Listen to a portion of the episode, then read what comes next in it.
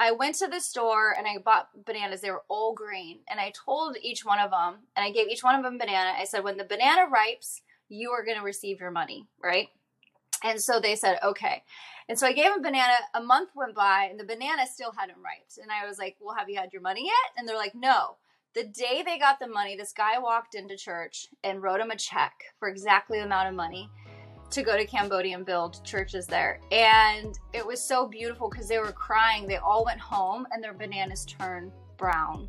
Because I, I believe that one of the, the main reason why you're not living your dreams is because you're not authentic. You're not being authentic. When you're authentic, you you get into alignment.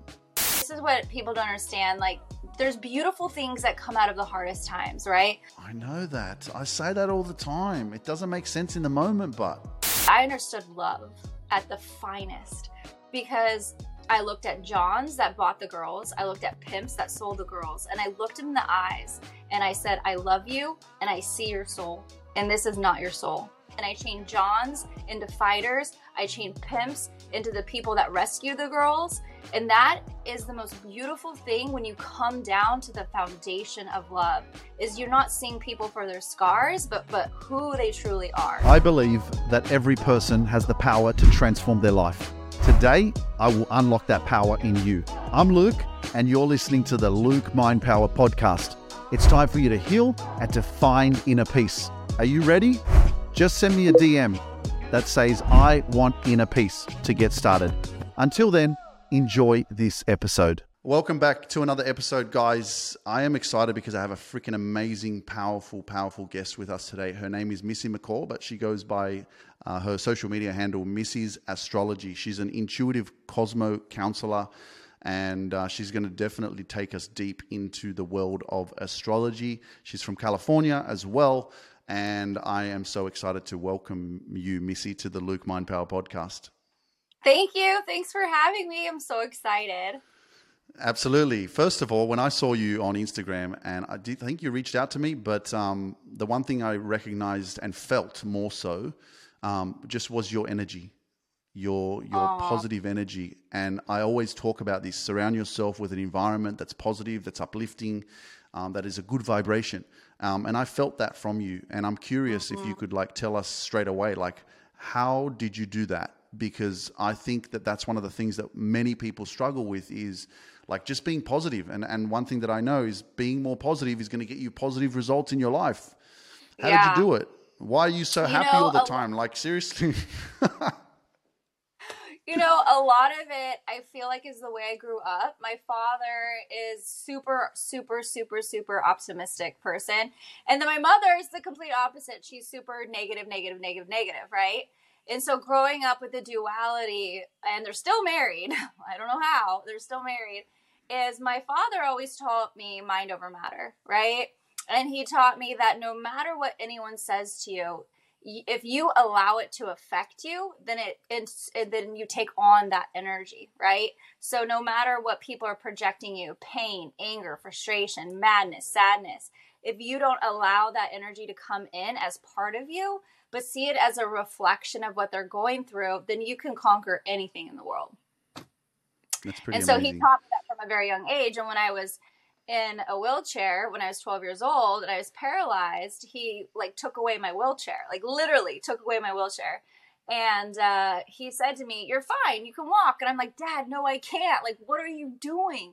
And he's like, Mind over matter. And I'm like, I can't. Like, what are you doing? And so he has always pushed me to the brink of all my limits, whether it be skiing, swimming, training for the Junior Olympics, like whatever it is. It's like he always pushed me to the point of like, you know, fear is all in your head, it's not real. And so I always had that mindset with like everything I do. Yeah. Even the fact that I, I fought sex trafficking and I'd go on the streets fighting from 2 a.m. or from like 9 p.m. to 2 a.m. in the morning. And people are like, how can you be on the streets? Like in the worst part of California. And I'm like, it's, it's not that bad. It's what you make of it that actually like you bring that energy to you. If you bring fear to you, then that's what's going to happen to you. Damn, you just threw so much at me, and I'm and in my mind. I'm like, okay, we'll talk about that, or we'll talk about this, or we'll talk about that, and okay, so so let's just go. mind over matter, which is extraordinary. Um, fear is not real. You know, we, we Mm-hmm. allow it to control us, which is most people, right? Hence why I'm Yeah. always very conscious of like what I watch. And, and five years ago, Mm-hmm. when I stopped watching the news and TV, that just changed my whole life because I was no longer focusing on everything that's going wrong. And my mindset just completely changed, you know? So Mm-hmm. you mentioned being in a wheelchair. What happened? Because you're obviously not in a wheelchair anymore. No. And Yeah. tell us about that. so that. what happened was is I was 12 years old and um, I was training for the Junior Olympics for swimming at the time. And my dad said, if you win, if you get all first places, if you get all golds, we'll go to, I'll teach you how to to surf. And I was like, yes, right. So swimming was over. We were headed to San Diego. You know, my dad went down to look look at the surf. We went up to the condo in San Diego to check out where we're at. Well, at the meantime, we were like four stories up. My mom like opened up all the windows to the condo because it smelled like bug spray. Well, my brother was shooting pools with his friend, and the balls were flying everywhere. So I went close to the window because I wanted to see where my dad was because I knew he was at the beach where I could see. So I was leaning on the screen and and I was on a rocking chair, like facing if your knees are like pushing up against the rocking chair, and I was pressing against the screen, and the screen gave away, and I fell four stories. I landed on my back, which broke my back, and then I landed on my head, which cracked open my head. And so I was life flighted to Children's Hospital. And when I was in the helicopter, they told my parents that I probably wouldn't survive by the time I got there. And so I got there. The doctor that was supposed to do my surgery was headed out to the airport and he got a pager and he was going to the UK to teach this big, huge um, institution on back surgery. Well, anyways, he did my back surgery and he was a seven hour back surgery and they said to my parents like we're not done yet. We have to go back in. There's a lot more. We just calmed down our body. It's in a very traumatic state. And so then they went back and he did another seven hour surgery. So i had two back to back seven hour surgeries. I went to the other side. So i crossed over. I saw jesus. I saw the other side. I wasn't even coherent for the first three weeks of my life like after the accident. But i was talking and everything was okay and I woke up from the hospital. I pulled all the IVs out of me, and I'm like, "Where am I?" And they're like, "You're in the hospital." I'm like, "No, I haven't been here. Like, where am I?" And they're like, "You're in the hospital." And so that's when the doctors came in and they realized that I wasn't there. That I had been gone, right? Because they have near-death experiences there. And they said, You're never going to walk again. You're lucky that you have your brain, and you're lucky you're not a vegetable, but you're never going to be able to walk again, right? And at the moment, it didn't sink in because of my mindset of my father, right? So I went home and I was struggling. I tried to commit suicide three times. Like, I tried to push my wheelchair out into the street, I tried to push my wheelchair into the water, and everything saved me. And I finally was in the hallway and I'm like, Look, God, what do you want from me? I'm like, What do you want? Right? And I said, If you give me my legs back when I'm 30 years old, I'll open a battered women's and children's shelter. And so I stood up that day from my wheelchair and I began to walk down the hallway. And I said to him, "You are real." And I said, "I'll give you my life for the rest of my life." When it when he gave me my legs back, so he gave me my legs back, and that's what I speak a lot about: is God is real, but you have to truly believe. And and I know a lot of people don't believe in God, which I get, right? Because it's like until you have like a s- experience where you experience like the, the person firsthand, right? Because someone can say like Luke is real, but I'm like, who is he? Like I don't understand. Like you talk about how great and wonderful he is, but who the heck is Luke, right? So Mm. I understand when people are like, I don't believe in God and stuff like that. I'm like, I get it. Like I get it. If you believe there's something higher than you, then that's better than believing in anything, anything that gets you outside of yourself, right? And so that's what I try to tell people because I also believe relationships with anything, you can give it power. And that's what God taught me the most is you can give anything power as long as it's not yourself, right? So like I have like this crystal in front of me or like my cell phone, for example. If this is my power tool, I can use this to transform the world. It's whatever you give it power out of sight of yourself is essentially what you know god and the universe created essentially that's why we have stars yeah Amazing. Yeah, thanks for sharing that. There's a lot there again that you shared, and I'm like, okay, where do I go with this? but it's awesome. No, thank you for, for, for being so open to, to share your story and and you know everybody does have different experiences and i know that like first of all Mm-hmm. you know you said that you know i crossed over and i saw jesus Mm-hmm. so i'm interested could you take us a little bit deeper into what that means and Sure. like, what you what you experienced because Yeah. you know as you said you know some people don't believe in god some people have their own beliefs and religions and all that kind of stuff so how does that Right. how, how did that work for you And to be honest with you, I didn't really know who I met on the other side until I read books. I was like, oh my gosh, like that's exactly what I had. So when I crossed over, I saw this really bright light. And the only way I can explain it to people is if you look at the sun, right? Like if you look at the sun, it's so bright. But this is a light that doesn't hurt you when you look at it. And you just want to get closer and closer and closer. And you're like, what is that? And the closer I got, the closer it like started closing in. And I could see like um, uh, like if I could explain it to you, like someone that comes in the sun and they get closer to you and the, the frame gets bigger. And so the closer I got was I saw the face of Jesus and I saw him put out his hand and he kind of went like that, right? But yet he had a hole in his hand and he put it right here on my head and he says, You have to go back. You're not done. And he's like, You have to proclaim my name. And I'm like, I didn't even know who he was at the time, right? And he like went like that right over my head. And so when I came back, I really didn't understand, but I heard the angel's wings and it was so peaceful. And I remember dreaming about him a lot when I came back. Like I dreamt about him a lot of like us running and chasing and doing crazy things and and I remember that, but I don't really remember who he was at the time until I started reading stuff, right?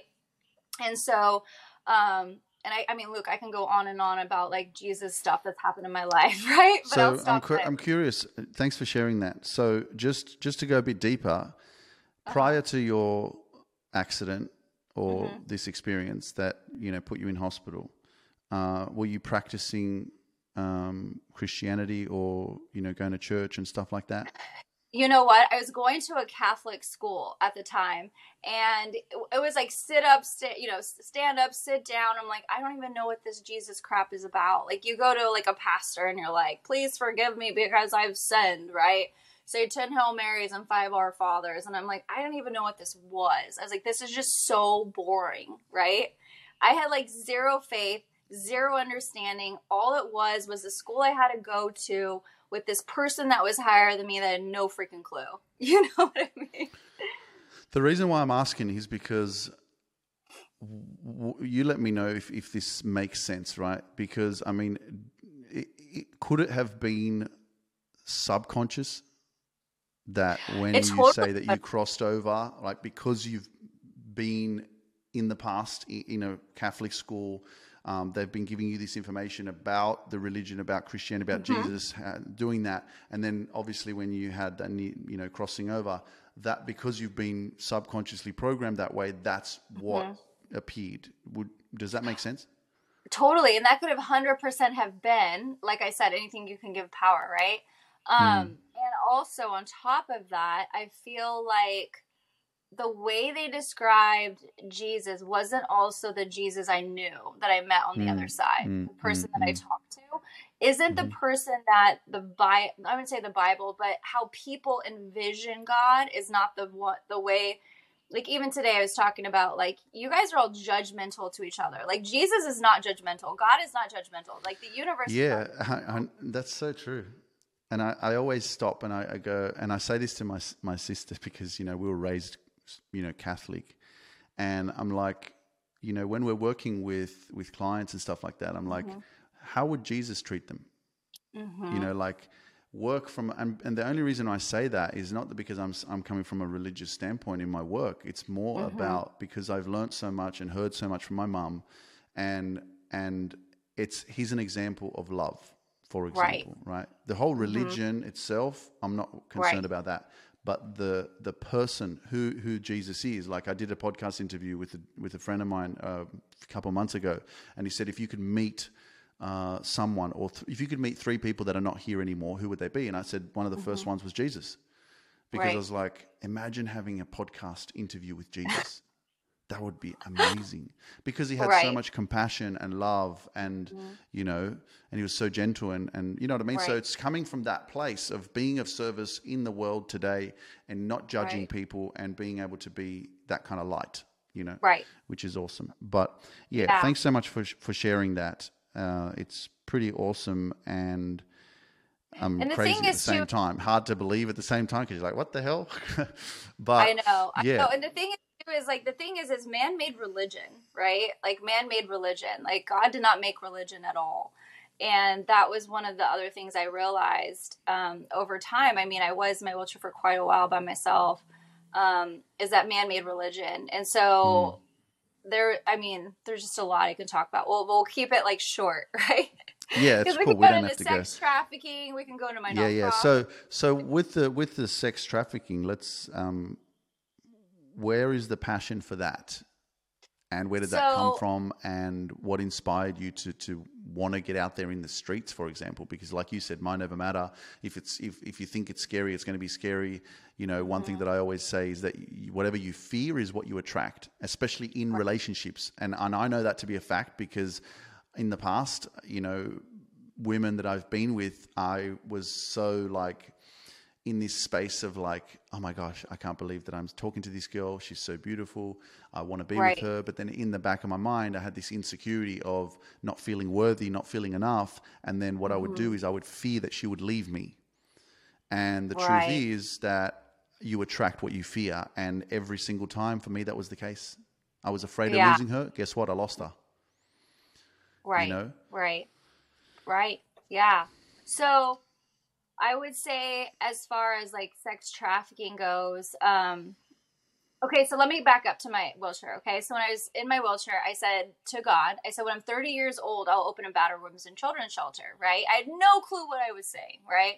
Turn 30 years old and here comes like this girl that I met. I was doing a non pro. I was doing a multi-level marketing, and I was like, "Hey, you should like join blah blah blah." And she's like, "Oh, I have girls in Cambodia that would be great at that." And I'm like, "Cambodia?"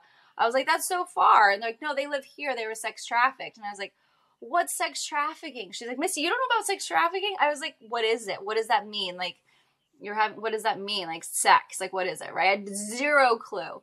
And she's like they were sold for sex to men. Like and i was like what? I was like that's disgusting. And she's like yeah they were sold like 20 30 times a day, the day and they lived in dog cages. I was like what? And so i went home that night that, that day. I was furious at god. I was mm. furious. And i was like crying and i was like for three days and i was just like so upset that i lived in a world that I didn't know that this was happening. And one day, and in the midst of the night, when I was like praying to him, so pissed off at him, touching my daughter at the time, he goes, That's why I created you. and so Mm. from then on, I went, I had my husband at the time, and I just went full force, full board, like all in. It was like running a hundred miles an hour fighting sex trafficking, you know. I had three houses at the time. You know, we raised our first fundraiser. It was like $1.5 million that we raised. And I spoke all over the United States. And then in 2017, he said to me, Your work is done. And I'm like, It is not done. It just began. He's like, No, you got to leave. And I'm like, What? And he had a new task for me. And I was like, You know how, Luke, how we're like, we get so high. We're like, Yes, we're fighting. We're doing good. Can you imagine being where you're at? And then God saying, You got to go and I have something else for you, right? And so Yes. that's what happened to me. And so I'm like, wait, what? And so I had tower moment after tower moment because I wasn't leaving. And the nonprofit just sank because I wasn't going. And mm. finally, I was like, I surrender, God. I surrender. I left my marriage. I stopped the nonprofit. I was like, where do you want me to go? Like, I'm so lost right now, right? And uh, then I, during COVID, there was a lot going on, and I got with a group of astrologers. Like, Missy, you're so good at astrology. Like, why aren't you doing this? Why aren't you teaching? I was like, Are you kidding me? I'd be shot in the Christian and Catholic community if they even knew that I was even touching astrology, right? Mm. And so that's when I got um, in astrology. But sex trafficking, I just had a passion because I had a daughter. And when you have a daughter and you know that other children are being sold, it's just the most disgusting thing that if it doesn't touch a soul, like I don't know. And so when I was fighting sex trafficking, the most beautiful thing about it though, Luke, is I understood love at the mm. finest because I looked at Johns that bought the girls, I looked at pimps that sold the girls, and I looked him in the eyes and I said, I love you and I see your soul, and this is not your soul. And it was the most beautiful thing because I was able to pray over them, pray the life back into them, and I chained Johns into fighters. I chained pimps into the people that rescue the girls. And that is the most beautiful thing when you come down to the foundation of love is you're not seeing people for their scars, but but who they truly are. Damn, Missy, that's deep and that is powerful, and uh, you are extraordinary. And uh, I know that everybody who's listening right now is like, "What did I just hear?" And it's crazy as well to think that you know you felt this calling as well. You know that God's speaking to you and like is saying, "Hey, Missy, it's time for you to move on now. You've done your job here. I need you to go into another area." And and I can relate to that. You know, I don't necessarily kind of like I guess lately I have been using the word God a lot more. Like when I started doing this work, I I started to grow and I left basically, you know, my the religion I was raised in, you know, I, I needed my solitude. You know, I needed time for me to discover who I really was. And so a part of that was basically shedding my skin, letting go of everything that I'd known myself to be so that I could really figure myself out. Who is Luke? Right? So um, so then I basically went on this path of like talking about the universe, and, I, and that resonated with me more. You know, where I was like, the universe has your back, and and the energy, and and all that kind of stuff, right? But now recently, I noticed myself kind of you know, using the word because again, everyone relates to things differently. My job, like my mum was really upset with me at the start because she wanted me to talk about Jesus and God and and pro, you know proclaim the the good news of the Bible and all that kind of stuff. So she didn't like the fact that I was using the words universe and and then I basically I said to her and I remember she triggered me so much, but I remember saying to her, you know, I'm here to speak with a universal tongue, so that everyone can hear me right? Because I'm very aware that if I was to, if I was to just be speaking from, let's say, the Bible or the Quran or the the Bhagavad Gita, if I was only speaking from that wisdom, right, then I would be limiting my connection with the world, and that's not for me. That's not who I am. You know, I'm here to impact everyone. And so, how do I do that? Is by speaking in a way that resonates with everyone, and I'm not limiting people to like, oh, he talks about, you know, because I could, if I keep saying the universe, I, I will, you know, people that do believe in God or or their faiths, they won't understand that. They'll be like, the universe, what are you talking about? You yeah, know? and the most so beautiful like, thing about that too, Luke, is like the download I got for you is that we all have a place and we all have a purpose and we all have a way that we save people, right? And your way is so beautiful because you know your calling, right? And I'm not being swayed left or right by what everyone tells me. What the beautiful thing about your mother and my mother, right, is they're our biggest teachers to help us grow, to find our space and our place, right? And so I love that that you do that because you're owning who you are without like, you know what, some days I'm going to use God, some days I'm not, right? And owning that safe space that works for you, which is so beautiful, you know, which mm. I love. Yeah, um, because say, like I, for example, some of the like my text on my my TikTok videos and my Instagram videos, uh, when I when I say you know the universe has your back, I add slash God, right? So that anyone who believes in God will be able to see that you know, right. not mm-hmm. missing because because I know majority of people is universe, God, or they say the source. Um, right. You know, so you know whatever works for you, um, your higher power, the energy, or whatever you believe in. Um, you know, I try to accommodate because I get right. it what what they're you know relating to. You know, so. Yeah. But yeah, and like you said, you know, our your mother and my mother, they're our greatest teachers, and uh, I got to agree with you because like the triggers that I've had with because of my mum and how I've had to heal from them and to be able to be yeah. who I am without yeah. you know I've had to let go of trying to change her for example I've been able to open up and accept her for who she is that she's mm-hmm. you know she just wants me to be happy she's here to protect me and she wants to love me and that's how she does it you know and right. that's that's something i spoke with one of my clients the other day as well and i was telling him i was like man stop trying to change your dad don't change right. him be yourself yeah. and love him where he's at who he is right and just be the light, And- be the example, and be yourself. And you know what's so beautiful too? When you actually look at the triggers of our family members that trigger us, there's a part of the reason why we're triggered because it's truth, right? And so when you can actually see as a trigger as truth and be like, where in my subconscious am I actually believing? Like if my mom comes over, she's like, Your house is a mess, the kids destroyed it, right? And where in my mind am I believing that's truth? Right? Because if I don't think that's truthful, I'll give you an example. She's like, today, she's like, You're always so busy, you're so busy, and you just have so much work. And I was like, you know what? But it's such a blessing that I'm so busy and that I have so much work, right? So you got to transmute the trigger of truth into coming into, yes, you know what? I wish I could spend more time with my children. But yeah, it's a blessing actually that I'm really busy right now. it's very very relatable because I do the same thing with my mum. She starts talking about how everything is how she's got no time, she's doing this, she's doing that, and she's like tired and this and that. And and then I, I say, you know, because my dad used to say this when when I was young, is like, be positive. he would always say that, be positive, right? And Yeah. and so I catch her as well because she she falls into these like negative ways of thinking, and it's like it's a blessing to be alive. I always say that it's a blessing to be alive, no matter what's going on, right? And again, you get what you focus on, and if you keep focusing on everything that's going wrong in, wrong in the world, guess what? You attract more of that into your life. Oh You my gosh, ain't that the Um, truth? Yeah. So I so remember you know. when I was.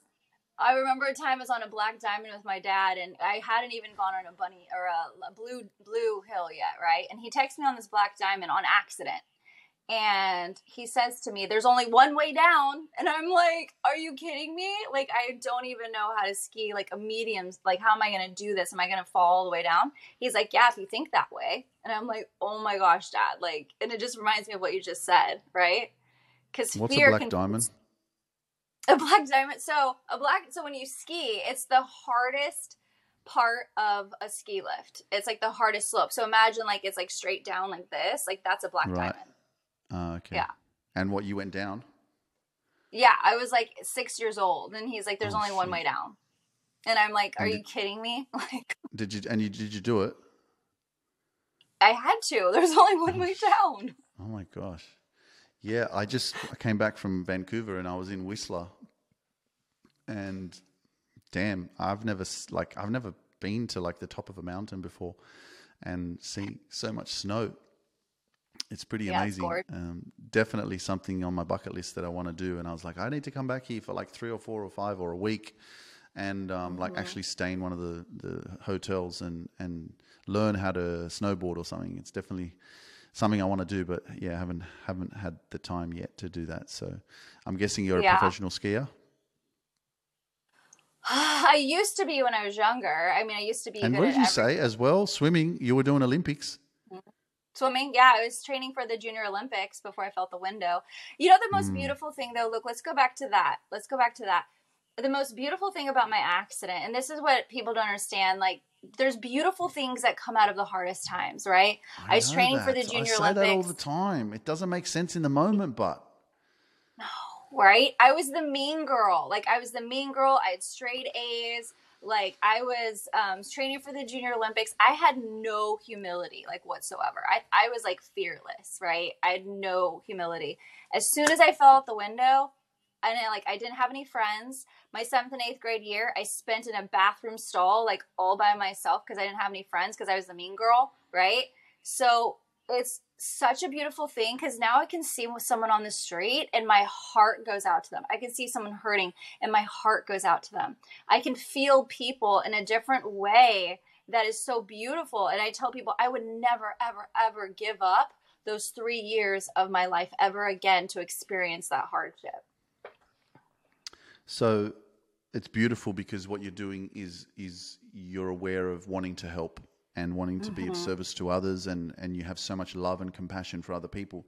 The one thing that is very I'm very aware of is that, you know, from culture or just the way that, you know, history has taught many of us mm-hmm. is especially from a female's point of view as well is be selfless right? Right. Is take care of other people, give to other people. My mm. mom does it. My mom says it all the time. You know, be gen- be compassionate, be generous, give, give, like help other people. So you're talking about the mm-hmm. same thing in a way where you have so much um, humility and stuff like that. So how do you find your balance? Because one thing that I'm very aware of is, you know, in order for you to give and help others, first you need to help yourself. And don't forget about yourself. You have to have a balance in that, right? Because when you give, uh, you know, you have to pour. Like I say, make sure that you are full, you fill your cup, and that you're overflowing, right? And then when you give, give from your overflow so that you're not drained and lost and low. So, how do you manage that? How do you keep a balance so that you are always living on this higher vibration? I will say it's been a learning and process for me. Um, because I feel so much for people that uh, over the years I've really had to learn to listen to myself. And I'm such a forgiver. Like I think like every boyfriend I've ever dated has always cheated on me. I'm like, oh, okay, well, you know, it's fine, you know, like it's fine, right? So like my very first boyfriend, we were in love for five years. He cheated on me probably like a equivalent of like 20 times we were together. And I had to learn over time that self respect, right? That self worth, that self value um, even in my marriage, like my husband didn't cheat on me, but we were just not in love. You know, we got together for the wrong reasons of, you know, not really wrong reasons. It was because we were loving each other, but it was like the Christian religion, all of that, right? And uh, he was great with my daughter at the time. And I just, I feel like when I was fighting the nonprofit and I was working 14 hours a day, I was losing my, myself, right? And I was losing my children, not in a way like I was losing them, but like I wasn't spending time with them and I lost myself. And I remember going to go see my psychologist because I saw a psychologist when I was 21. That's for another story. Um, and she said, Missy, you're just, you're just, what you're doing is you're suffocating yourself because you're not being alone with yourself. You're not owning yourself and you're just saving, saving, saving, saving, saving, saving, saving. Your girls are, you know, everyone's drowning. Your girls are drowning. Your husband's drowning. Everyone's drowning. And now you're drowning, you know? And she's like, what is your soul telling me to you to do? I was like, well, my soul's telling me that I have like I'm over on overdrive, overkill, right? And so when I ended my marriage, it was like self-discovery. I'm like, I'm gonna live in my truth. I'm going to live exactly who I want to be and I'm not going to fake who I want to be. And so I love watching you because you're like my alpha version of me because like you're always like cussing and like all this stuff. And I'm like, yes, I'm like, that is the alpha me because like I'm always like, fuck it, you guys. Like, you know what? Like, I'm always like that in my life. And I'm like, oops, like I got all these kids watching. I got to watch my mouth, right? Every morning live, people like, Missy, my, my eight year old's watching you. I'm like, crap. Like, but I just want to be like, get out of your own skin, fuck it, right? And yeah. I would say after realizing I lost myself is when I truly started to sit in the sauna, you know, in the morning, pray, really starting off my morning like doing a morning by myself. Like, what is my purpose for the day? What is my intention for the day? What am I grateful for? I call it the pig. And that really transitioned my whole life you know, from during COVID when I realized I need to start doing being me and being authentically me and not mm. trying to be you know like because in the nonprofit world um, i hid who i really was. I hid my astrology. I hid my looks. I put my hair up in a bun every day and fought sex trafficking. So i mm-hmm. feel like it was about me finding me again and being like you know what? If you guys don't like the way i look that's on you not on me you know what do you think why do you think it's because I, I believe that one of the, the main reason why you're not living your dreams mm-hmm. and you're not basically in alignment with your right. your true destiny is because yeah. you're not authentic you're not being right. authentic 100%. when you're when you're 100%. when you're authentic you you get into alignment yeah and and basically what happens is you shed everything that's not meant for you Oh, Luke, and it was it was so hard even getting into the spiritual community because like I'm a Taurus rising, which means like you like beauty, right? And so getting the spiritual community, like, don't wear makeup, like no boobs, like no hair. And I'm like, that's me. You know what I mean? And so taking all of that away is like also again being fake, right? of saying, I'm trying to fit into this spiritual box. Even to the point where God's like, You're to pray on live. And I'm like, I'm not praying on live. The spiritual community is going to freaking kill me. He's like, You pray to me every day. You're being inauthentic. And I'm like, Oh my God. Right. So when you can just truly show up and be you and be real is when people like see you and they're like, I need more of that. And I, I just tell people, what are you hiding? What are you hiding? And just do the opposite of that, you know? Yeah, but it's hard. That's the challenge, right? It's like if you are what is what's a good example? You know, let's say that you're married and you're not really happy this is not the life that you thought it would be, for example. And I think that that's the case for many of us. It maybe can be a business that you've started, and five years later or 10 years later, you're working with a business partner. And because you've invested so much time into this, into creating this life and this, this relationship or, you know, this, this business, uh, you're stuck with it in a way. You feel like, I can't go anywhere. This is what I've created. I can't change, right? So there's outside circumstances. For example, if you're in a, a marriage, for example, everything else there's excess baggage there's there's the in-laws there's your parents there's your friends there's everybody that knows you as this person and i think the authentic part then comes in it's like why can't you be authentic it's like because if i'm authentic then i'm going to reveal that i'm not happy and when I'm not happy, that means that I have to change my reality, which means I have to leave the business, I have to leave that relationship. People are going to judge me. I'm going to be alone. I'm not going to be in this circle anymore with these people or you know, there's all that stuff that comes with it. And so so what do we do? We shrink ourselves. We don't we don't speak our truth. We don't because we're worried about the repercussions or the what people are going to think of us and so then you just then you end up dimming your light and suffering in silence so then what happens you you want to escape so you use drugs you use alcohol you you know like and absolutely because you're yeah that's right that's another reason why you're not healthy and you're not feeling because what does your body thrive off? It thrives off feeling good. And so you know people think that it's just food. And i heard this dr joe dispenza said this um, a couple of weeks ago on an interview with maria menounos on her podcast. And i was listening and i was like oh my god i've known this for years. Like you i was like he said you can eat you can be a vegan you can eat the most healthiest diet. You can exercise, you can do yoga, Pilates, you can train, you can live like the most healthiest way. But if you live in fear, if you have insecurities or pain or trauma or something that you're holding on to that is causing you to, to be stressed or dealing with stress, but you're still trying to live this, guess what? You're gonna you're gonna eventually attract the disease. You're not gonna be happy. You're not gonna be, end up being healthy. So when I heard that, I was like, man, like people need to hear this shit. Because also it's not just and I've saw, I've seen this in my own clients is like it's not just the personal development that I'm teaching and and self-love and becoming like the best version of yourself. It's also your health that improves because all of a sudden you become authentic. Yes exactly. And, and like it's, so like true you're shedding. Yeah. It's so true. One day I was like doing my makeup on live and I just like didn't have any makeup on. I did on live and you know, spiritual people watch me and they're like, "Oh, Missy, your makeup is so like horrible you put on your face." I'm like, you know what? Probably not as bad as the stuff that goes in your mind. Like, you know what I mean? People don't understand. It's equally as toxic, right? And letting it. So I, like you, I teach a mind detox class, and right now we're doing the I and the you. I said, watch how many times you say I throughout a day. I just want you to understand that you actually don't really recognize what's actually coming out of your mouth, right? Because you are just naturally letting your brain flow. And that's when you get into this energy of not understanding. You're actually talking about a bunch of crap that you actually don't even need to be talking about.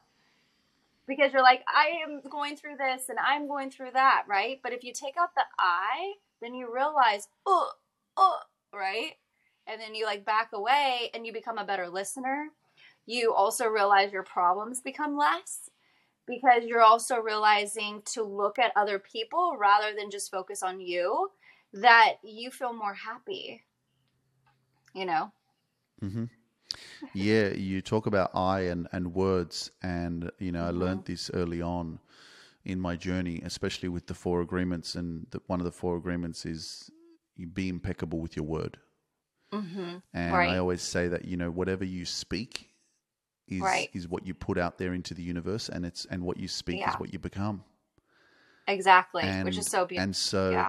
And it's mental mind programming. Mm-hmm. uh, It's mentality, right? I saw a dude wearing a shirt. I can't Right. remember what his Instagram is, but it said, uh, "Everything is mental."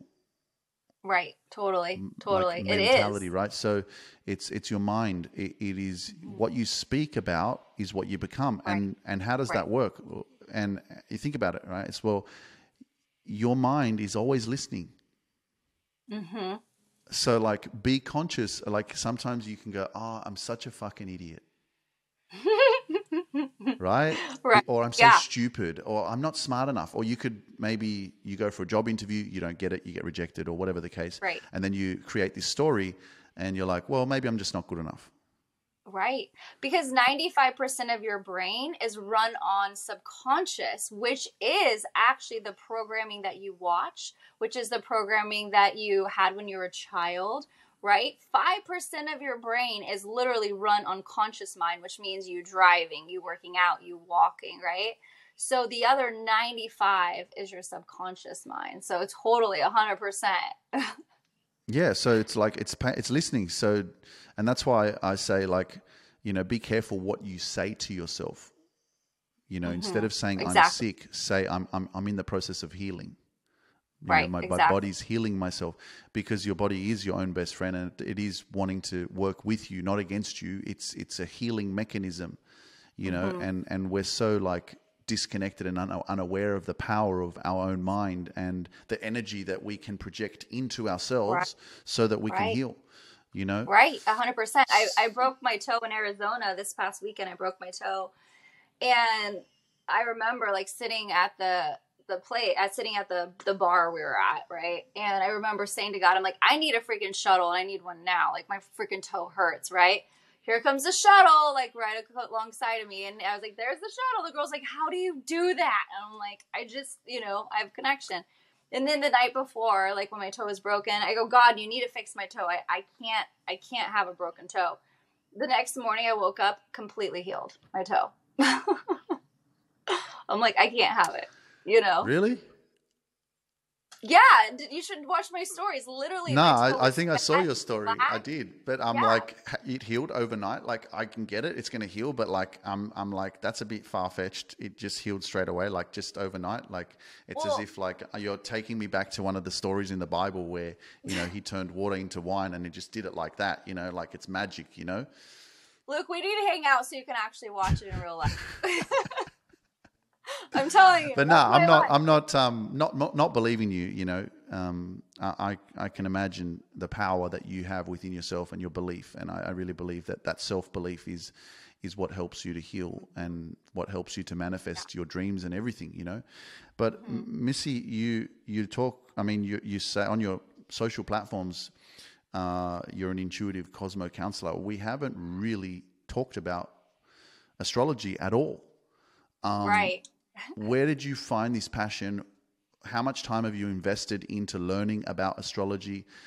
Uh, as you know, that you know a lot of people in the religious space could possibly say that this is new age or this is like, you know, um, it's not real or something like that. Whatever, um, whatever they can they can believe. But how do you know this information? How do you know it's true? Like when you talk about the, you talk telling me, oh, you know, it's a full moon and this and that, and like the energy and and this is what's going to happen, and like I'm a Virgo, and uh, you know the star signs and all that stuff. Like, how is that? Like, how do you, how do you, where does the truth in that come from? And like, because the one thing that I also am aware of is like, whatever you believe is what makes Right. sense like and what you see Right. you know so for example you start like i remember reading horoscopes and stuff in the newspaper when i was younger and my mum was like don't read that rubbish you know and but the thing is i what, what i could also remember is every single month or every single like horoscope i could find Right. relatability to it and i'm mm-hmm. like but it Right. can be relatable to everyone in their life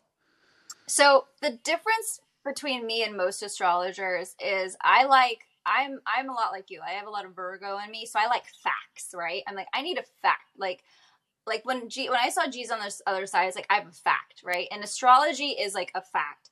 And I remember looking back at my accident and I'm like, why did this happen?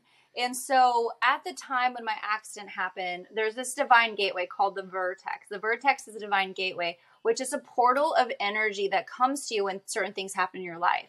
And so the vertex hit Pluto exactly. Lucifer was squaring my Uranus. Lucifer hates me, by the way, just so you know um, was squaring my Uranus, and then I had um, I had my sun change signs that also hit Saturn, which represents your identity or ego.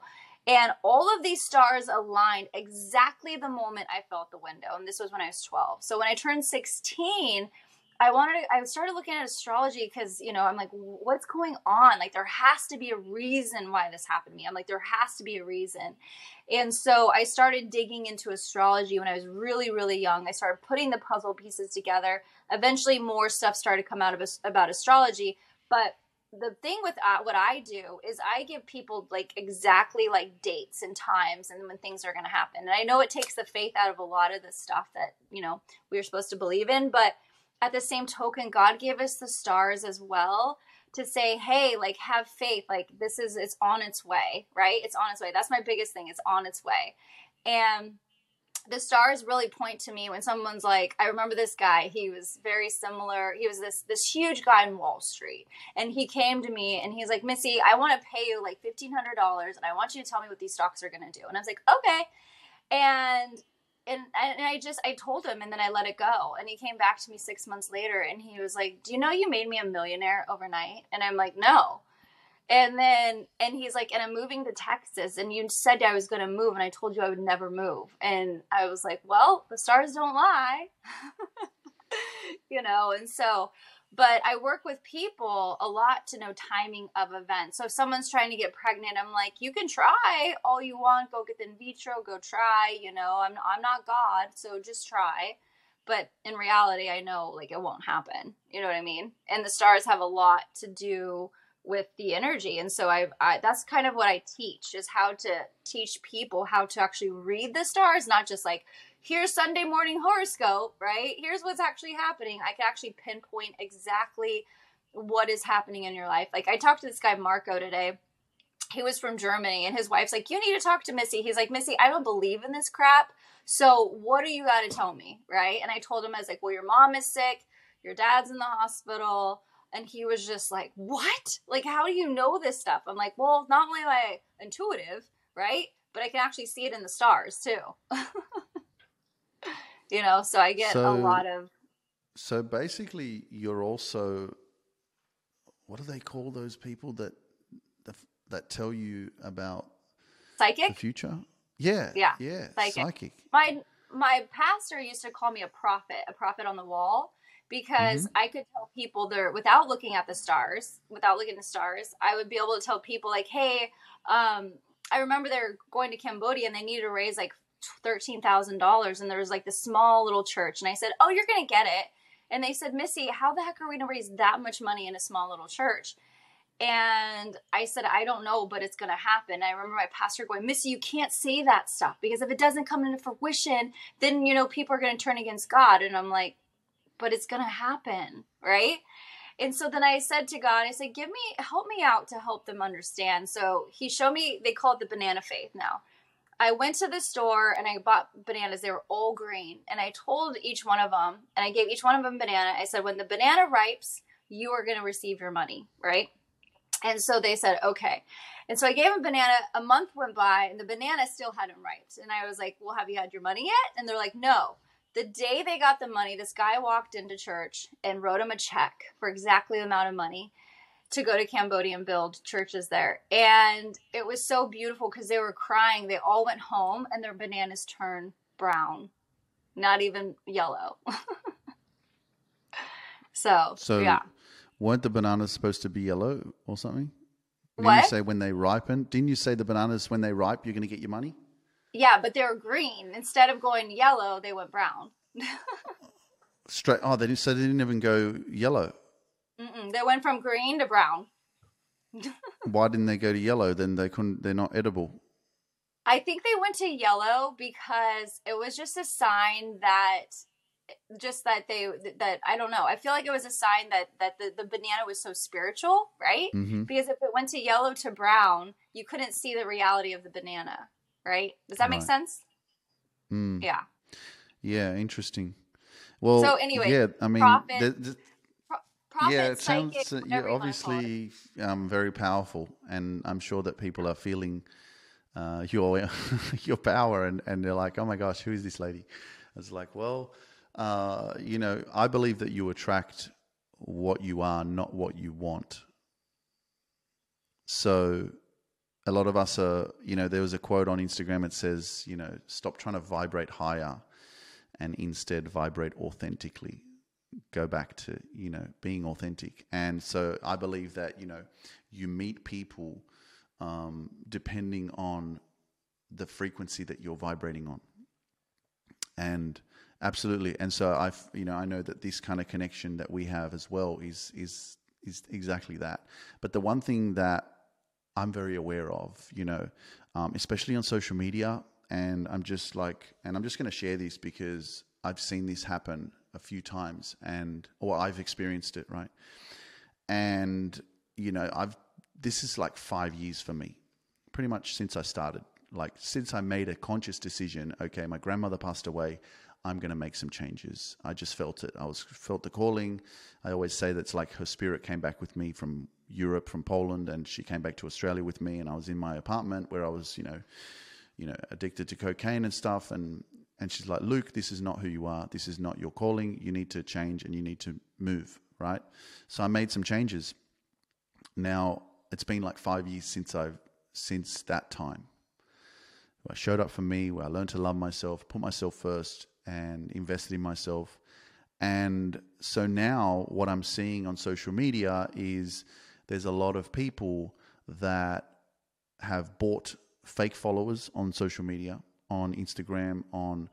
And so yeah so no but the thing is i understand for um, for the purpose of marketing right? For the purpose of like you know your brand and people seeing that okay this person has x amount of followers and you know um, they're more credible and they have a better reputation because people make the assumption that you know the numbers speak for themselves and that's why i should work with this person right so i've had people reach out to me um, that like i've watched them on Instagram, for example. I see them on TikTok. They have like 200,000. And I'm like, okay, cool. They're, they're doing some work because I'm watching people, man. Because I've done the work. You know, I've put in so much energy and time into building my social platforms that why would I then go and work with someone who hasn't done the work? There's not a reciprocation of energy. That's what's really important to me, right? So then I go on social media and I see someone who says they have 100,000 followers on Instagram, but when they're speaking live, there's two people or three people watching them. And for me, that clearly shows that clearly shows that they haven't done the work. But yet they're reaching out to me and they're saying, "Hey, Luke, hey man, I want you to come on my podcast." And then like I look at their socials and I'm like, "Oh, they've got 100,000." And then I have to do my due diligence to look at their account carefully to see does it match up you know? So that what i'm noticing right now is that there's a lot of people that are that are you know i get it for business purposes i'm not here to judge people right? But that are that are showing up as if they've done the work you know? And and that's something that's disappointing in a in a sense for me because i have done the work you know and and my, my energy is sacred. And so i'm very conscious of who i connect with who i spend time with. And i don't want to be spending time with someone who's just over the last six months decided i'm going to be this person. I'm going to show up and do podcasts and, and put video content out there and then uh, i'm going to buy some fake followers on my account so that i look bigger and then i'm going to reach out to all these bigger people who have done the work and then i'm going to get to speak with them. Yeah. Does that make sense a hundred percent. And I will I will even add on to that a couple things is one, I have met a lot of spiritual people and that now that I do what I do, they even have uh, when I first started, I'll just be honest with you. I had um, my good friend Joey at the time during COVID. We were friends, and he had a girlfriend named Jessica, so we were all good friends hanging out. and he had very close connections to Instagram. And I remember when I first started, he was like, "Oh, Missy, this is easy. I just post something in my story, and you'll get as many, you'll get tons of followers, right?" And I remember thinking like, "Okay," and then I watched it, and I'm like, "But like that helps." But no engagement, right? So I have like all mm. these people, but then there's no engagement. And I will tell you too, Luke, one of the saddest things I have found, not just with that, is I see a lot of good spiritual men and women that have three to 400,000 natural followers, but they're speaking truth, but then they get off the camera and they're not who they seem on camera, right? Mm. And that's mm. the hardest part for me because I'm like, why don't you just be authentic with your tower moments? like tell people like today is a shitty day like i'm having a hard day today right i'm you know like i say that all the time like my kids are yelling in the background in my lives i'm like sorry and i tell them i'm like i get mad i have to pray for the blood of jesus to come over me right? And i feel like it's even harder for me to watch that than for me to watch people buy fake followers because i'm like this isn't like if you ask anybody like when when I'm off camera I'm the same on and off. If if actually anything I am more authentic off camera in the sense like I will tell you like like the craziest stuff I go through through my day and I just don't care you know and I think that's the hardest part for me is is seeing people that show up in this community or even on the pulpit wherever we want to go right and they're not um being they're not being a service in their in the face of others. Mm. You know.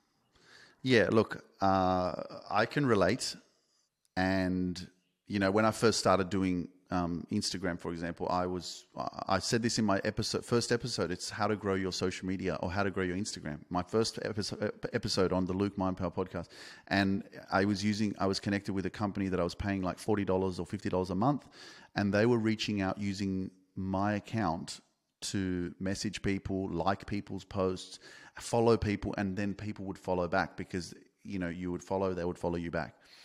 So they were helping me grow. Um, and then I also had a friend reach out who I'm friends with now. I wasn't a couple years ago, and he's like, "Hey man, do you want to um, get to 10k so that you can use uh, the link so that on the stories you can post the link because that was what you needed back then." Um, and I and I said, "I'm broke. I don't have any money." So I nearly bought followers um, at that time, but um, but ever since that time, it's I've just everything's been organic for me. Um, but it's more just about I, I hear what you're saying. It's it's more just about you know the time and energy that you've spent on actually putting out the energy into the universe because that's what it is. It's you know I, I, say what you put out comes back, and if you put it out consistently uh, over time, eventually, and it's kind of like the like a, slot machine, a poker machine, right? Um, you you play, you play, you play, and eventually you're going to get a feature. Eventually, it's going to pay something, right? And so it's kind of like that on social media, on Instagram or TikTok or Facebook or YouTube. It's like if you keep posting and posting and posting and refining and looking what's working, what's not, how can I improve things, eventually you're going to get a viral post. But if you give up and quit, guess what? Nothing will ever happen. And so just going back to, so that's basically been the journey for me, but just going back to authenticity. Okay. The other truth about social media is it's marketing. Who the fuck wants to talk to you when you feel like shit and you're depressed and you're not feeling good? No one's going to want to work with you if you show up being authentic in that state. Like, oh my gosh, I'm so unhappy, I'm so depressed, I feel like shit you know, and, and it's, it's just true, but so it's kind of, it's a catch 22, but at the same time, what I believe is really powerful because, you know, I've, I have days where I'm coaching and I don't feel like coaching. I don't feel like doing it. And then after I'm done, I'm like, oh, fuck, okay, now I can chill out. Right. But it's a responsibility it's something that I have to get up out of bed for. You know, it's like you don't have a choice, bro. You created this life. And then you got to be grateful because you go, what would you prefer? Do you want to go back to being a driver tester and to being a chauffeur driver and having to work for another company? Or do you want to work for yourself? So, you know, I, I get it, the whole authenticity part of like how you're showing up and how you're different, but rather than versus social media. But I'm pretty, you know, I'm pretty close. But yeah, it's like right. some days are off Right. Some days Yeah. you're not feeling the And- best, but you still got to show up and go, "Hey, I've got it all figured out." Yeah. And you know, the beautiful thing is is is uh it's just it's it's it's hard for me to see, especially like pastors or people that lead a flock, right? Cuz you know, God gives you people, you know, and this is where like I I try I don't ever talk bad about a lot of the the people that I know, especially in a lot of this community at all. I never tell anybody because I know we have our own process, right? We all have our own process. And it's just uh, hard for me to watch because I can see someone going through like a bankruptcy, like a divorce, you know, all of this stuff, and then they're like, you know, and then they they message me on the side and they're like, oh my gosh, my life's falling apart, it's fuck, you know, crazy, da da da da. And then they're like, mind over matter, like you know what I mean, like no fear, and I'm like, but you're not practicing what you preach, you know, and so it's it's hard sometimes for me to watch that, and I just want to take like group like like a one of my students she's like you need to mentor the like mentors of like just be like truthful you know? Like for even me to come on camera i have a huge scar on my chest right and for me to come on camera with my scar is very very hard for me right we all have our our angst of why it's hard for us and um and so just going back to what you said about the the the likes or whatever the the the people or whatever. The other thing I realized too, it doesn't really matter how many followers you have. It matters your heart, right? Jesus had 12 followers. And it doesn't matter about how many followers you have at all. It's your heart. My friend Joey, I have like lots of pr- friends that have like 5 million followers. I have a girlfriend that's my really good girlfriend. She has like 2.9 million followers on TikTok, right? But it's like, what's your heart, right? That's the basis. Is because if this isn't whole, all of this won't even matter because this is not going to make you happy. This, your day to day in and out, is what makes you happy. You know, Yeah. and Jesus was a good representation of that because he lost followers all the freaking time. Yeah, look, it's it's not necessarily like you you have this. It's the same thing with anything you want. Okay, you believe that you know when I achieve that goal, and I love this Right. uh, delayed gratification state that many people are living in, and I learned this from Peter Crone. And you know, he said that like we are robbing ourselves of our happiness because we believe that when I achieved that new apartment that I want that looks over Right. the ocean, I'm going to be happy right? Just like, right. you know, for me on TikTok or even Instagram, I'm like, on TikTok, I'm like, once I hit 1 million, then I'm going to be this shit, Right. right. right? or then I'm going to be happy, you know? And so Right. I hit 1 million. Now I'm hit 1.1 million. And it's like, does Right. it change who I am? right. Necessarily in a way it does because I'm growing. So who I am when I had 100,000 versus who I am when I have a million is a different person. right. Totally. But the number, it's nice to know that I'm making a positive impact on people, but it doesn't necessarily, you know, it, it does change you because you, you have to grow to become that, to achieve that, to attract that, you know? Right. So, but it's not necessarily like making me a better person than anyone. I, I'm not trying to be better than anyone. I'm just being Right. me. I'm being my best self. You know, um, so but in the world of like marketing and business and stuff, you know, people do look at that. They they look at your Right. numbers. They look at what you have. Right. And if you're trying to connect with someone and you've got a thousand followers, you're more likely to get connected if you've got two million, You know. Um, so you know those kind of little things obviously do, do, make a, a, a, Yeah. a difference. You know, I can reach out to people now that I couldn't reach out to before because I didn't have Right. the numbers. Yeah. I think know? the hard part too is like thinking about that is, you know, power corrupts power. And, you know, looking at my friend who was huge on Instagram and he knew like the back ends of Instagram, right?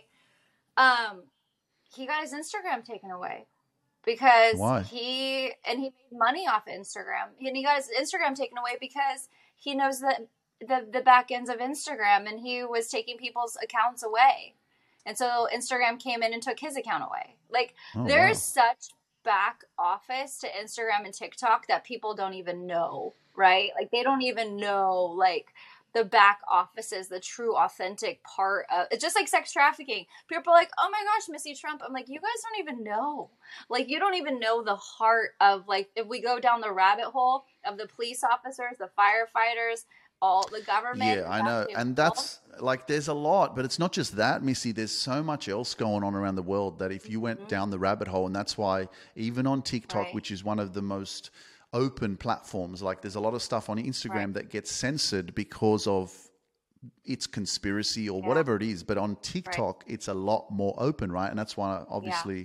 you know, maybe uh, they don't want it to be so open, right? Um, yeah. But you know that kind of information, if you go down the rabbit hole, it's very easy for you to get lost in fear as well. And so that's right, one thing totally. that I'm very conscious of. It's not just right. don't watch the news. It's like be conscious of what you're consuming on social media because again, what you consume right. into your mind is what you start thinking about and what you become. And and yeah. and it's like keep you know keep your your mind uh, like yeah. uh, what does Les Brown says uh, you know make your mind fertile ground for the seeds right. of opportunity. Yeah, yeah. I just and, and I totally 100% agree. It's just I know like power corrupts power, and I say that because I've seen it so much in fighting sex trafficking and everything that I'm like, whole, my eyes are just wide open, and I'm like, you know what? And God's like, if I want to move you, you got to be like Jesus. You got to be able to move and walk away from all your followers, and the ones that follow you will follow you, and the ones that won't won't, right? And i realized it's about just in in the time during covid it's just about me showing up and being me. And if god wants me to back away from this platform i have to be ready to go and not let my ego be so it's so engraved by the power of it that i can't leave. And that's what happened with my nonprofit is i grew so much so quickly that i was so big that everyone knew me. And then when god wanted me to shift i'm like uh, this is my ego right here? Like you know? This is my world. This is like yep. my platform. Like what are you talking about? You want me to end this right now. You know? I think it's that you you saying that it's interesting because i also there are new levels of your authenticity and who you become. And i know myself on my social platforms there are people unfollowing me all the time. And and and that's okay you know, I, I can be and resonate with some people for a period of time in their life, and then eventually they might say, you know what, I don't want to follow Luke Mindpower anymore. And it's like, hey, that's fine. I don't take it personally. My job is to is to help the people that want the help or that are inspired by what I do. And so there's new levels of authenticity that you continue to climb onto, which then also continues to um, help you attract a specific type of people that resonate with your energy, right? So uh, that's just part of the journey. And I also I'm aware that you know yeah I can grow and grow and grow, and I will get to a point where, for example, I'm coaching right now, and I'm like you know maybe one day in the future I'm going to stop coaching. I'm just going to do my podcast, you know, um, or I'm going to stop doing my podcast and just go and speak on stage you know, like there are, I'm, I, and it's about have a mind that is open to everything but attached to nothing. You know, Dr. Wayne Dyer, he says that so powerfully and prolifically. It's like, yeah, have a mind that is open to everything attached. I'm not attached.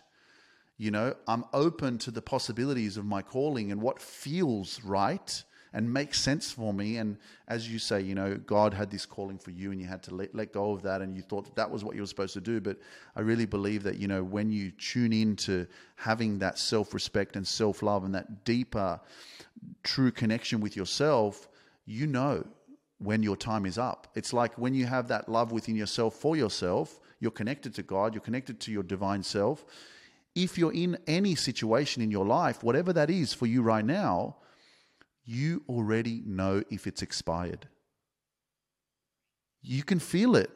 And it's like we're not we're not the thing is the problem is is that we are not connected enough. We don't love ourselves enough and so we don't trust ourselves enough to make those decisions and choices that we have to make. Yeah, a hundred percent. It's so true. So what would you tell people that have a hard time making a hard decision like they're stuck in a marriage and you know they, they can't leave or like you know kind of go through going through an ego death like what would you tell people? Well one of the one of the the things that is so important is to is to practice a, a relationship with yourself is to have a relationship with yourself. It's the most important relationship in your life is with your. You have to live with you for the rest of your life. So if you haven't fostered a relationship with yourself, then you're basically disconnected. Hence why it's very hard for you to make a decision because we're so influenced and impacted by our environment and the people around us and other people's inf- influence. Hence why you go back to self love is to to love yourself enough because when you do, you'll always end up doing exactly what's right for you, even when you feel guilty for doing so. Yeah. Right. So I guess like the the the thing I'm asking is like what what would you say people would you say like is like the first step of self love? What would you say if someone's like I don't even know where to begin? Like what does that even mean? Like what would you say?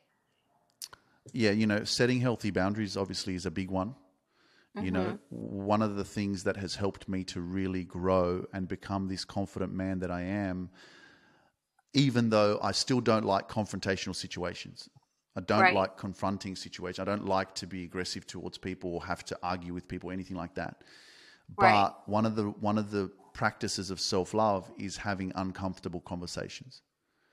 Is actually Mm-hmm. Right. standing up for yourself when you're triggered Right. right? And somebody Right. triggers you, especially if it's a family member, and you Yeah. actually approaching them, uh, or if it's a friend, approaching them and asking them if you can speak to them.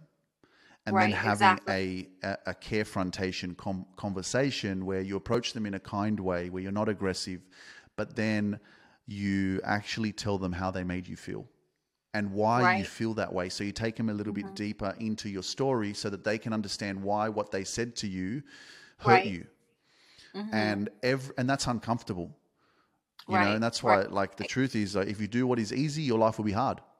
Right. Totally. If you do what is hard, your life will be easy. So Right. I've done this and practiced this, practiced this over and mm-hmm. over and over again with so many situations. I did it the other day at the gym Yeah. with a dude that, that said something to me. And I was like Right. overthinking about it. And I was like, that's a massive sign. I got to go talk to him Right. Because I couldn't stop Right. thinking about it, you know? And Yeah. and so every time I do this, I've grown in confidence with myself. Right. You I know, so that. that's I a start is to is to Right. actually have these uncomfortable conversations every time something happens and you're like, "Oh my gosh, I really want to say something but I'm scared. I'm scared of what they're going to think of me. I'm scared of hurting their Yeah. feelings." But in the same Right. time, you're disrespecting yourself. Right, a hundred percent. Yeah, totally. Yeah, I love that. And it's so true having that self respect. I know for me on my journey getting out of the nonprofit is I worked out a lot. I spent a lot of alone time. And I think in the midst of my journey is someone that I met, it was a masculine man. He triggered me in a way that I realized I wasn't in a marriage that I wanted to be in. And I kind of went within and I'm like, where is this coming from? Right. And I worked out. I lost a lot of weight. I was like praying to God, like, what are you doing to me? And it was through meeting him that I woke up to this like facade reality that I was like putting myself into. Right. And it was just like the veil came off and I was like, oh my goodness, you know, I have this nonprofit that I'm passionate and love for, but me talking on stage, like 10,000 people, no one even knows who I am. Right.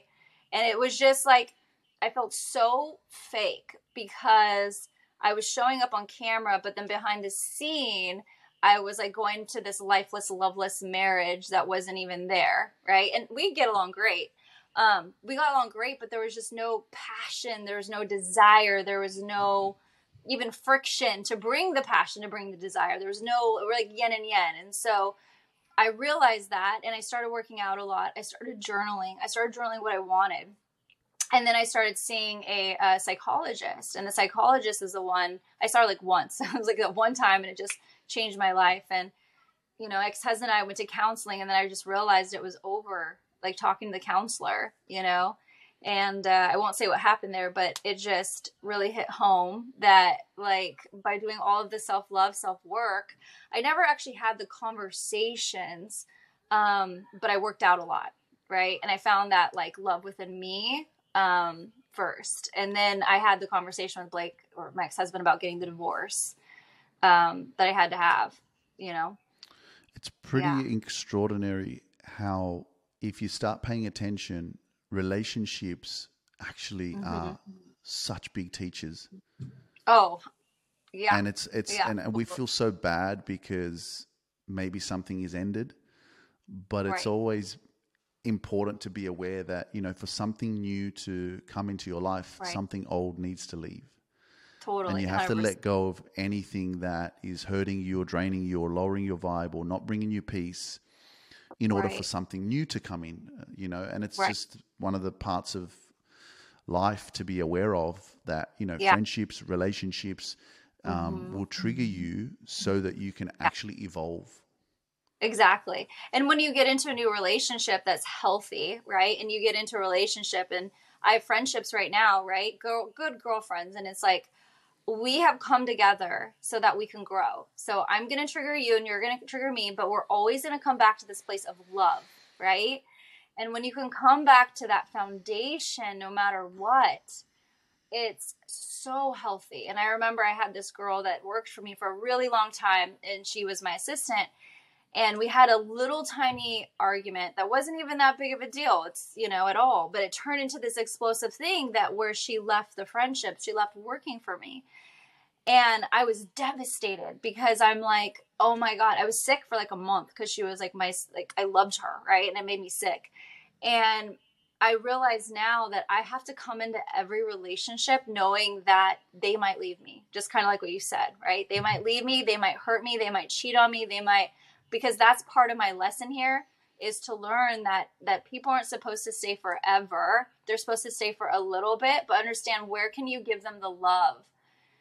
And i've gone back to that timeline with her and i sat when i was sick i was sitting in the sauna and i just remember like hugging her and forgiving her and loving her because i wanted to bring not only herself to this back to life but myself too you know of a place of like of where there's not negative energy around it you know Absolutely, absolutely.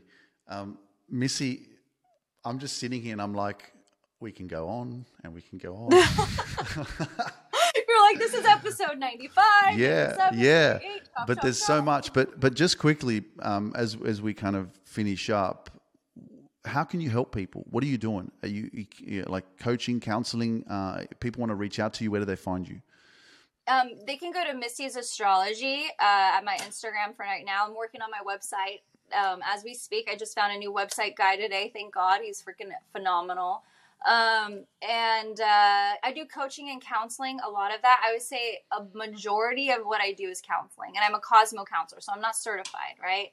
I use the cosmos to understand what the energy you're going through, as long as and along with my intuitive ability to understand, to coach you and say, okay, like here's what you're going through, right? That's why I was like, I'm like, Luke, what time are you born? And you still have not responded to me. I'm like, you are Because I. I asked my astrology." mum, and then I think my mum replied and said, "Dad said 11:30," and I was like, "Is that in the morning?" And he's like, "Yeah, I think so." I'm like, oh, "It's not hundred percent, you know." So I haven't, I, I don't know hundred percent. So I could say 11:30, but yeah, I'll, I'm still looking Yeah. into it. Give me a chance. I'm like, you're killing the Cosmo counselor right now because I'm Yeah, like, yeah. what time are you born?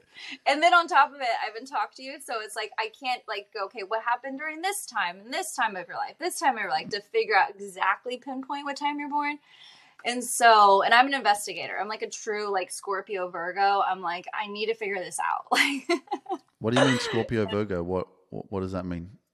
because the Scorpio is the investigator and the ah, right. Virgo is like uh like it needs to figure it needs order it needs to figure things out in their life and so they're and like what, the, when were the you born? What, what were you, are you actually a, um when we what was your month that you were born? October 30th And what's that? so on I'm a? Scorpio A Scorpio. Oh, right. Okay. yeah I was born at 5:55 p.m. yeah so I'm a true Scorpio Five fifty five. Damn, that's uh, that's some synchronicity there. yeah and then my social security has like 444 in it too Well, funny enough, uh, you had to say four four four, didn't you? I was walking this morning and and uh, and just as I turned around because I was like, okay, that's enough. I need to walk back now. By the time I get back, it's going to be another ten or fifteen minutes. And as I turned around, the house that I was at was number forty four. And I was like, hmm, that's a nice sign. Thank you. I'll just keep going. That's Um, That's funny because every morning I set my alarm at 4:44. oh, really? Wow. Mm-hmm. Yeah, look, these are all signs and synchronicities, and again, it's always about belief, and it's like you can tune in, uh, or you can say it's a coincidence. Um, I believe there's no coincidences. I believe that uh, you know we didn't connect uh, by accident. Mm-hmm. I think everything is orchestrated. And if you start paying attention to these synchronicities yeah. and everything that's happening in your life, you'll see that life is happening for you, not to you. It's right. not against you, but you've got right. to tap in and, and start to really respect yourself more, honor yourself more, understand yourself more, and yeah. uh, and know that you know uh, the universe has your back, God has your back, and uh, mm-hmm. uh, and and that's how you'll start to get. And most importantly, like we talked about, you know, step into more authenticity of yourself, and uh, right. uh, and everything will start working for you. So yeah, Missy, uh, it has so been extraordinary. I know it's. I'm so grateful because I remember my students sent me your stuff, and they're like, "You need to reach out to him. He's like the alpha, and you're like the female of the energy." And I was like, and so I watched your stuff, and I remember reaching out, and I was like, "Dang it! I have to fill out this form." I'm like, "This is never gonna happen." So I'm so so so thankful to be on your podcast, and I appreciate it.